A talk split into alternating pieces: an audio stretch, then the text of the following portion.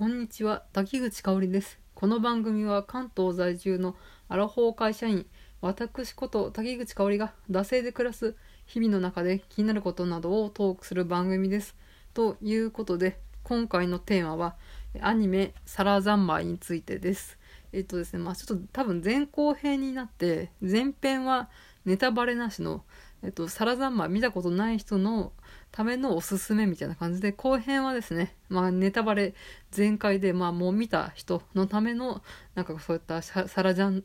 サラザンの感想みたいなところをね、言っていきたいと思います。というわけで、えー前半はですね、ネタバレなしの、えサラ三昧そういえば見てなかったって人のための紹介みたいな、そういうのにしていきたいと思います。というわけでですね、作品の、えー概要の方に入っていきたいと思います。はい、えーサラ三昧ですね。2019年4月から6月まで、えーフジテレビのノイタミナ枠で、えー全11話で放送されました、えーと、アニメーションですね。はい。監督は美少女戦士セーラームーン、少女革命ウテナ、マールピングドラム、ゆりくま嵐の生原邦彦ということで、まあ、生国監督と呼ばれている、え監督ですね。まあ、ちょっと私、前の番組で、えー華麗なる生原邦彦の世界っていうのを、まあちょっとですね、特集会みたいなのを、えー1時間超えぐらいでやったんですけれど、まあこのね、サラザー前もね、生原作品ということで、ちょっとやらねばと思ってね、撮ってるわけなんですけれど、まあちょっと作品の説明をしますと、えー浅草を舞台に、中学2年生の男の子、八坂和樹、陣内円太、久慈遠いの、え3人は、謎のカッパ生命体、ケッピと出会う、えーカッパ王国の第一王子であるケッピと、えー王国と敵対するカワウソ帝国との戦いに、え3人は嫌おうなしに巻き込まれる。え物語が進むにつれ3人が抱える人に絶対に知られてはいけない秘密も明らかにキャッチコピーは「つながっていても見失っても手放すな欲望は君の命だ」です。えー少女の機微やエロスを、まあ、書かせたら天下一品、えー唯一無二のえー生原邦彦が描く初の少年たちの物語っていう感じの、まあ、概要なんですけれど。まあですね、まあ、生原作品ねこれで初めて見たって人も中にはいると思うんですけれど、うん、ちょっとですねまあなんかサラザンマやってたけどそれは見なかったなみたいな人に ちょっとおすすめするポイントとしては、えー第一にですね生原作品の中で一番サラ三昧が話数が少ないです。えっと、その次はね、ゆりくまらしがね、12話なんですけど、えーそれより少ない11話で完結と。で、ウテナに至ってはね、40話以上あったりとか、えーマールピングドラムもね、25話ぐらいあるので、多分、一番ね、時間ない人とかは、で、生原邦彦の作品で、ちょっとどういうのか見てみたいなって人は、まあ、サラ三昧、えーどうですかっていう感じですね。うん。まあね、あとは、まあ、この11話っていうサクッと見られる話数なんですけど、こう、生原邦彦の、こう、わけのわかんない世界観を 手軽にさ体験できるっていう、うん、そういうね、おすすめなのかディスっていうのかわかんないですけど、そういうところがありますね。うん。で、あと、こう、テーマが、つながりたいけどつながれないみたいな、そういうね、まあちょっと現代のネット社会みたいなところも、ちょっとね、彷彿とさせるような、うんキャッチコピーというか主題なんですけど、それを割とずっと一貫して書いてくれてるので、わかりやすいと思います。うん。いろいろ作品がある中で、多分、わかりやすいと思います。わかりにくいんですけど、わかりにくいけどわかりやすいみたいな。うん。こうテーマを直球で言ってくれてるので、ああ、こういうことか、みたいなのがわかるんじゃないかなと思います。うん。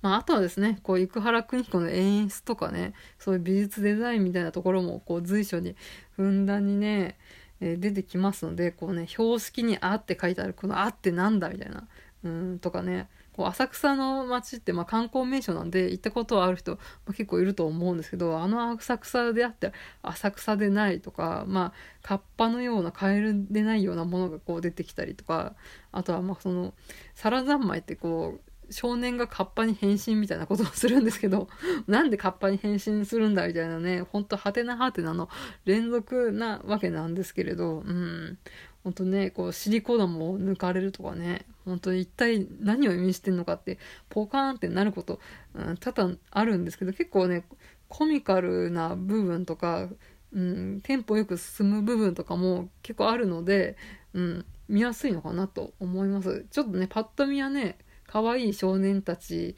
のドタバタコメディみたいな感じにパッと見ね、見えるので、なんかちょっとちょうどね、ノイタイな枠で何年か前にやってた、釣り玉っていう、やっぱしこうね、男の子たち何人かの青春ストーリーみたいなのがあったんですけど、そういうのかなと思ってみたらなんか全然違ってびっくりしたみたいなコメントも、うん、見受けられたんですけど、まあ結構入り口のね、キービジュアルみたいなのはこう、青空を飛んでいくみたいな感じでね、爽やかな感じで入ってるので、まあ、他のね、作品に比べたらとっつきやすいのかなと思います。うん。まあ、あとはね、やっぱし、生原監督の作品ってこうね、そこはかとないエロスみたいな、うん。のと、あとグロテスクさみたいなのが結構混在する、ね、そういった絵作りみたいなのがあるので、まあこれもね、今回サラ三昧も、まあこのエロスの部分はこう少年たちと、あとまあ大人の男性とかも出てくるわけなんですけど、まあ主に、まあ男の子や男性が担うわけなんですけど、まあそういった、うん、世界でも、あの、大体ね、今までだったらこう女性同士の、まあ、有利的な部分とかでこうエロティズムを表現したりとかしてたんですけれど、まあ今回はですね、えー、男子たちのエロティズムだったりこうグロテスクさだったりとか、うん、でもそこまでねなんかこう BLBL とかしてるわけではないので、うん、そういう BL とかあんまりちょっと触れてこなかったみたいなそうでもなんとかいけんじゃないかなと思いますんで是非ねあの一般のアニオタ男性とか全然アニメとか見ないんだけどちょっとこれはなんか話題にちょっとなったから見てみようかなって人にもおすすめなのかなと思います。うん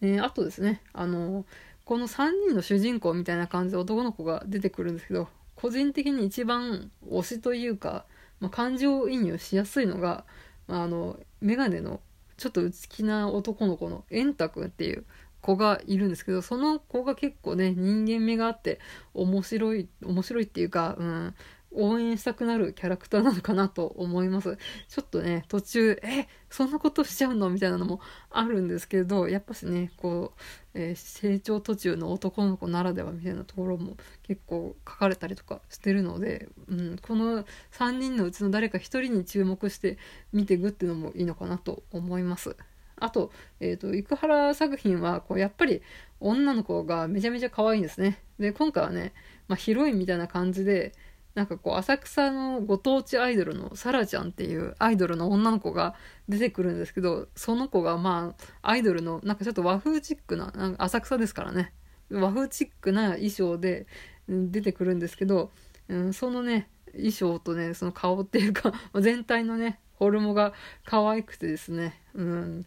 このねサラちゃんをイメージした